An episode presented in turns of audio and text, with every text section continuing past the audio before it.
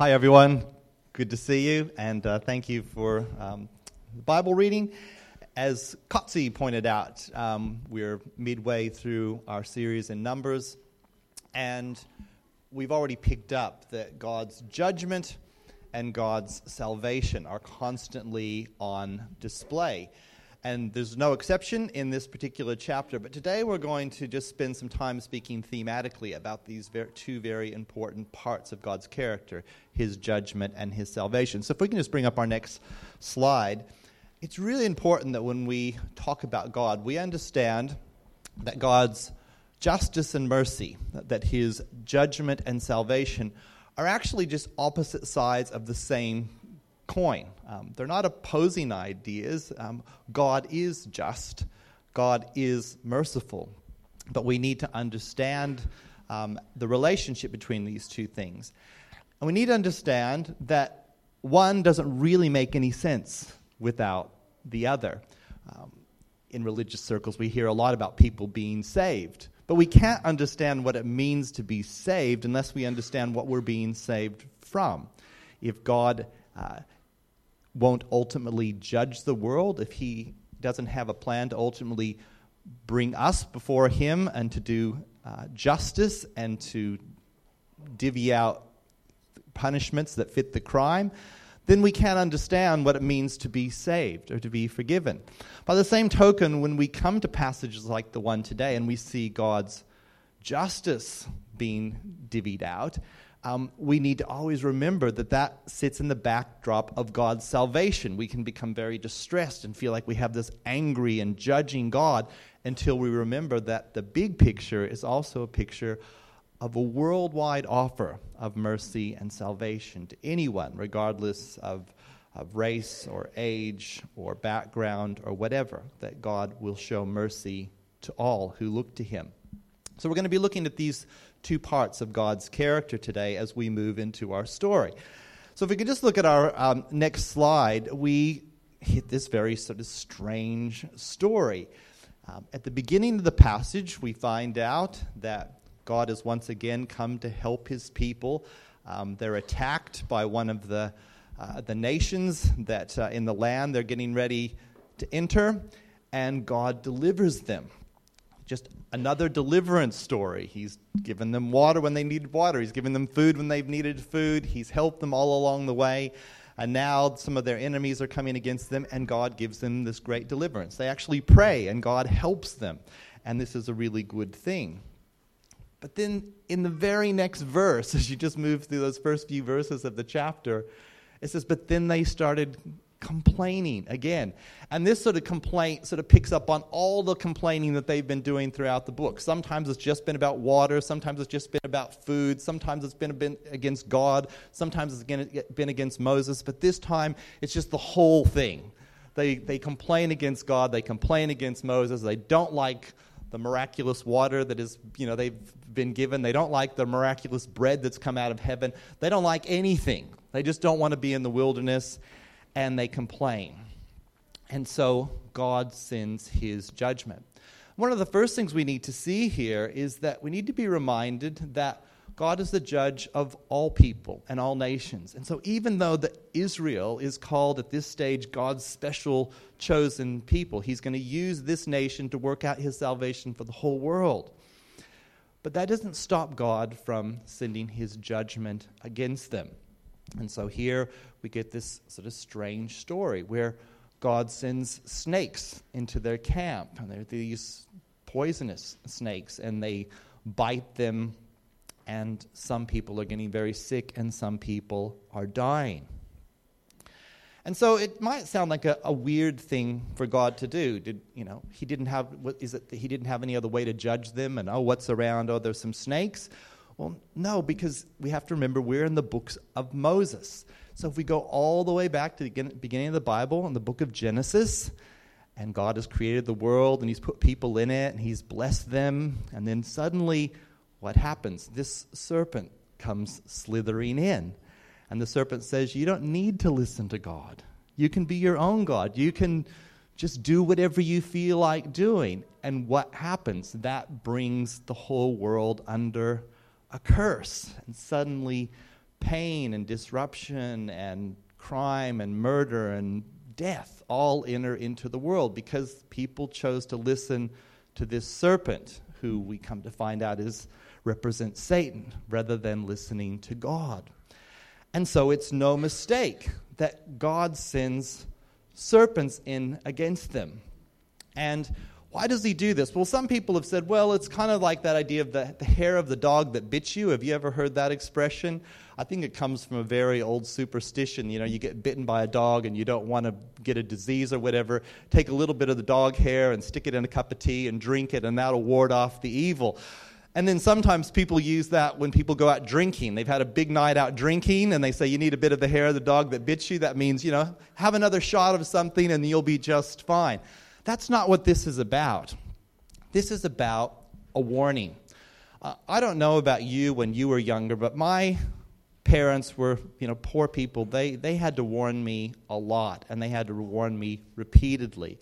So when I was little and I would see the beautiful glow coming off of the burners on the stove, they would always say, Chadd, move away from that. Don't reach out and touch it. It's hot. It will burn you sometimes I would look at the magical PowerPoints on the wall and I would think, I wonder what would happen if I put a paperclip in there. And they would stop me and they'd say, Chadd, don't go and put metal things inside of the PowerPoint.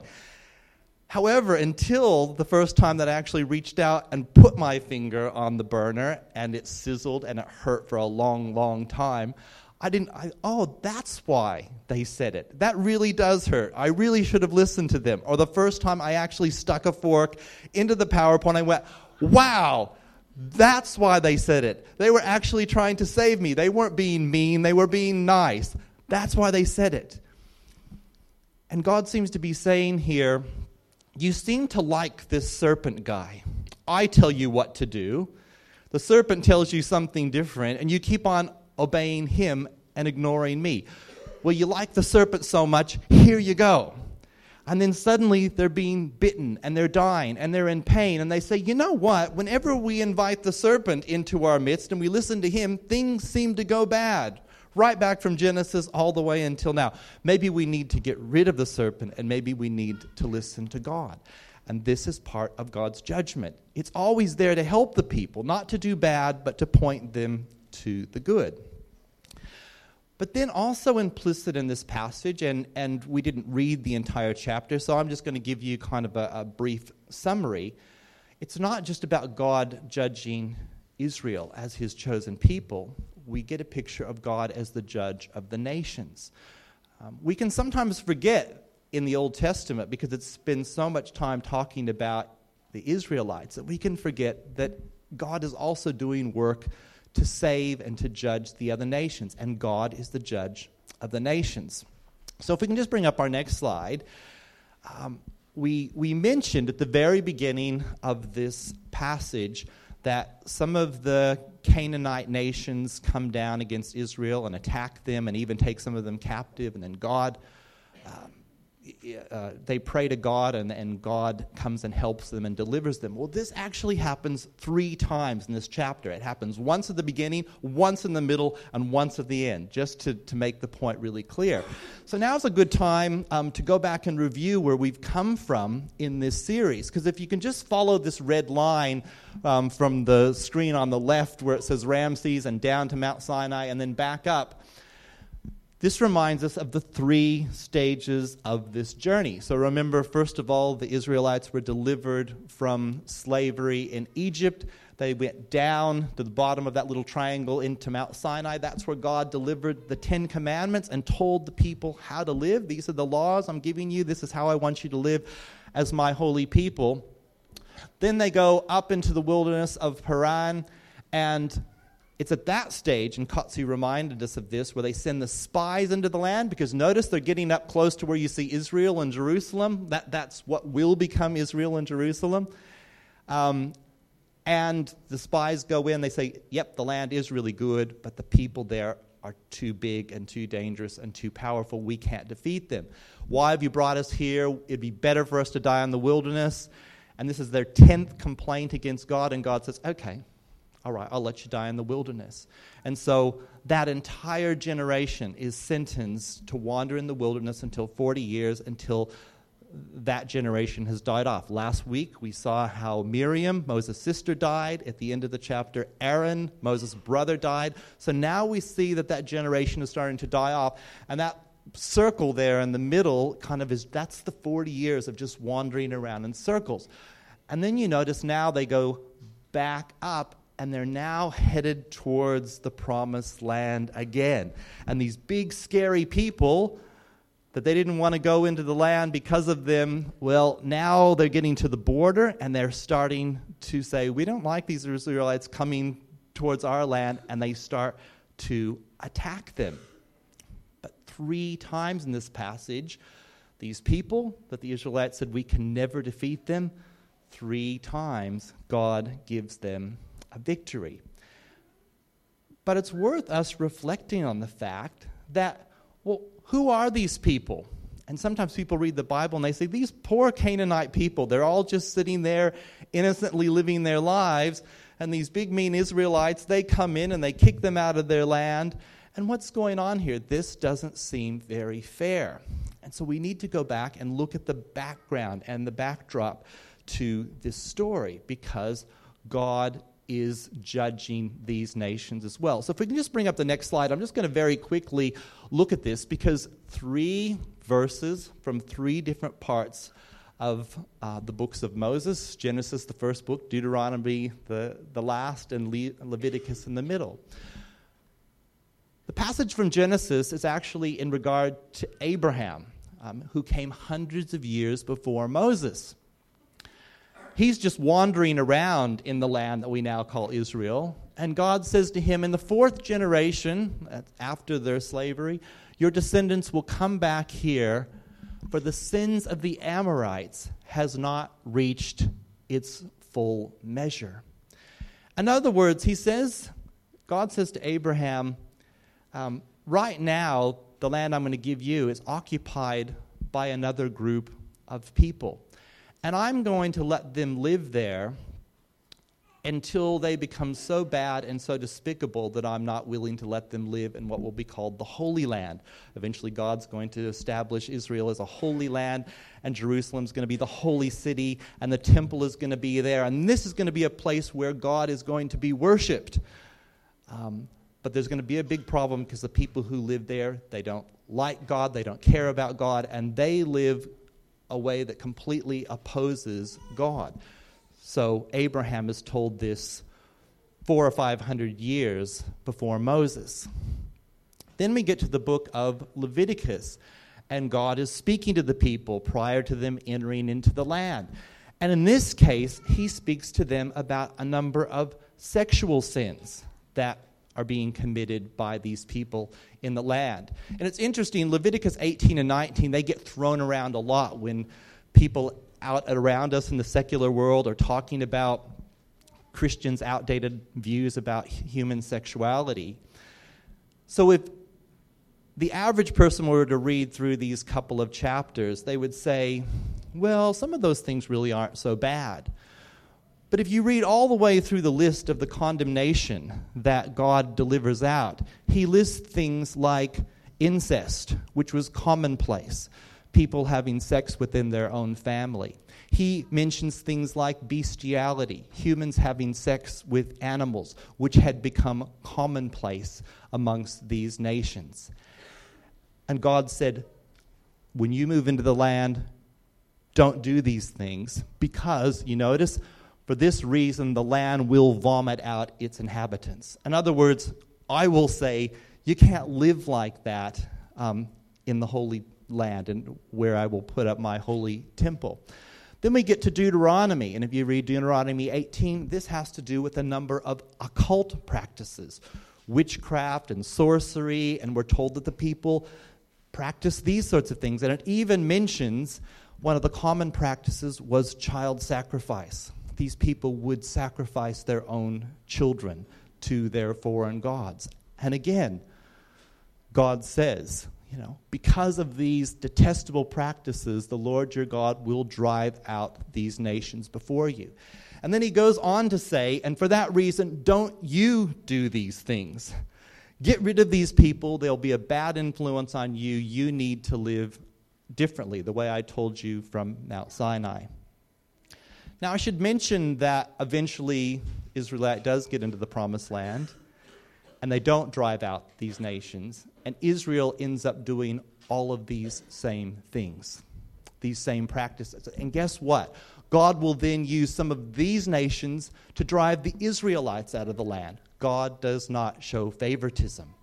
So he here warns them I do not accept these kinds of practices. I am now going to judge the nations and send them out. Don't you do it, or I will do the same to you. And God eventually does. The last thing I want to say about God's judgment of the nations if we ever get uncomfortable or a little bit squeamish about the idea of God sending in one nation to drive out another, then we need to look at our own hypocrisy. Because guess what? Australia has an army, we have a military.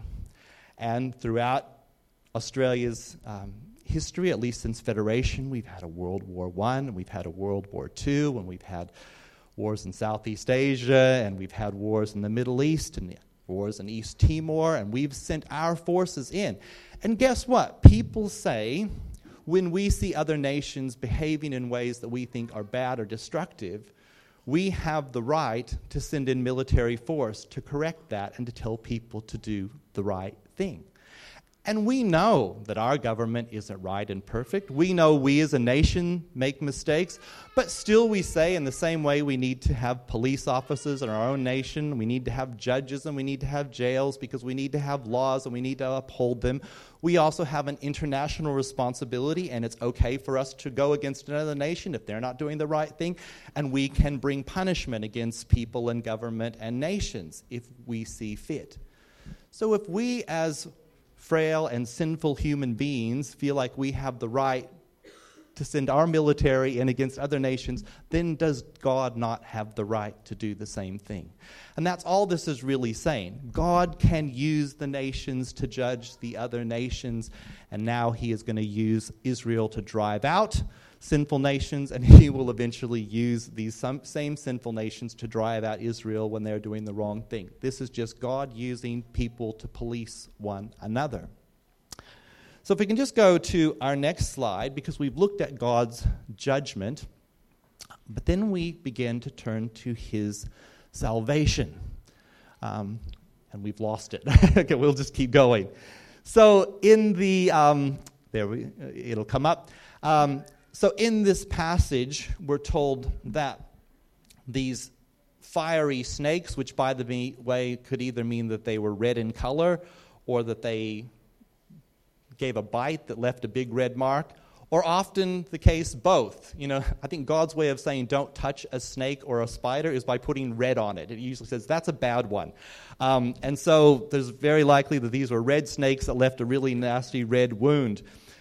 But then Moses makes this bronze snake so that when it glistens in the sun, it kind of gives off this sort of red, fiery hue, so it kind of looks like the snakes that were in the camp. And he says, put it on a pole um, so that everyone who has bitten and looks on it shall live. So, what's God doing here? Well, now the snake also represents God's salvation. I don't know if anyone has ever had to call out WIRES. I was actually walking up our street. We get a lot of different snakes around the, where we live in the Blue Mountains. But there was a guy from WIRES out there, and he was rummaging through the bush, and was, the people were going, Oh, I think I saw it over there. And so what eventually happens is they go and they take their little pole and they go and pin its head down, and then they go and they pick it up and they say, I've got it, don't worry, and they stick it in the bag. And that's the sign. Well, it's okay, I've captured the snake. When you go back to Genesis, after the serpent came into the garden and he tempted Adam and Eve and everything and brought all of this pain and suffering and death and curse into the world, at the very end of Genesis 3, God says, But I will send one of your own sons, one of your own children. Adam's name means man. I will send a son of man who will come and crush the serpent's head, who will come and defeat the serpent. And so now Moses takes this snake and he lifts it up on a pole. But one thing that is really unique about this story is In the past, God would bring this mass judgment against Israel. Moses would go in and say, God, please have mercy. And God would provide food for everyone, or drink for everyone, or he would take away the sickness from everyone. But notice here there is something unique. God says, Stick the snake up on a pole and tell the people to come and look upon it, and those who look upon it will live. So let's just think about what this might look like. These people have all been bitten, they're, they're sick in their tents, and they're lying there. And someone says, Moses um, has this snake out there, and he said, Anyone who believes and trusts in God and his salvation, come on out of your tents and come and look at the snake on the pole, and you will live. And some people say, oh, Moses again. Another one of his stupid religious tricks. That guy is always up to something. I am not going to listen to one more word that this guy has to say. I feel too sick. I'm too sore. I'm just going to stay here in my tent. And in that case, they could stay in their tent and they could die. But anyone who would say, God's saving us again, He's showing mercy again, could go out of their tents and they could look upon the snake and say, God has defeated our enemy, and they would believe and they would be healed. This was a personal act of repentance. In other words, there is salvation for the world, but it involves an act of repentance and confession from each one of us. I sinned. I rebelled. This is my fault. I believed the serpent. And now I'm entrusting God for my salvation. So, as Des mentioned earlier, we'll just go to our final slide because Jesus tells us how we are to understand this. Jesus says, As Moses lifted up the serpent in the wilderness, so must the Son of Man be lifted up. Jesus on the cross becomes a picture of both God's justice and a picture of God's salvation. Not one or the other, but both at the same time. In other words, when Jesus is hanging on the pole, he is becoming the condemnation of sin. He is receiving God's justice the judgment that you and I deserved for our sin. When the sun goes black in the middle of the day, it's a sign of God's judgment. When Jesus cries out, My God, my God, why have you forsaken me? It is a sign of God turning his back from humanity for their sins and judging Jesus on our behalf. And as the high priest and the religious leaders are condemning him as a man who's condemned to die with criminals. God is saying, I am numbering him amongst the criminals. In other words, he is taking the penalty for our sins. Jesus is guilty. God made him who never sinned to become sin for us. Jesus on the cross is a picture of God's judgment of humanity but it's also a picture of salvation. Because in the midst of all of this, Jesus cries out from the cross, Father, forgive them. They don't know what they're doing. It's a picture of God's forgiveness. Let me just read to you again those verses to remind us of God's judgment, but also of his salvation. From John 3, starting at verse 14. Just as Moses lifted up the snake in the wilderness, so the Son of Man must be lifted up, so that everyone who believes may have eternal life. For God so loved the world that he gave his one and only Son, that whoever believes in him shall not perish, but have eternal life. God did not send his Son into the world to condemn the world but to save the world through him. Whoever believes in him is not condemned.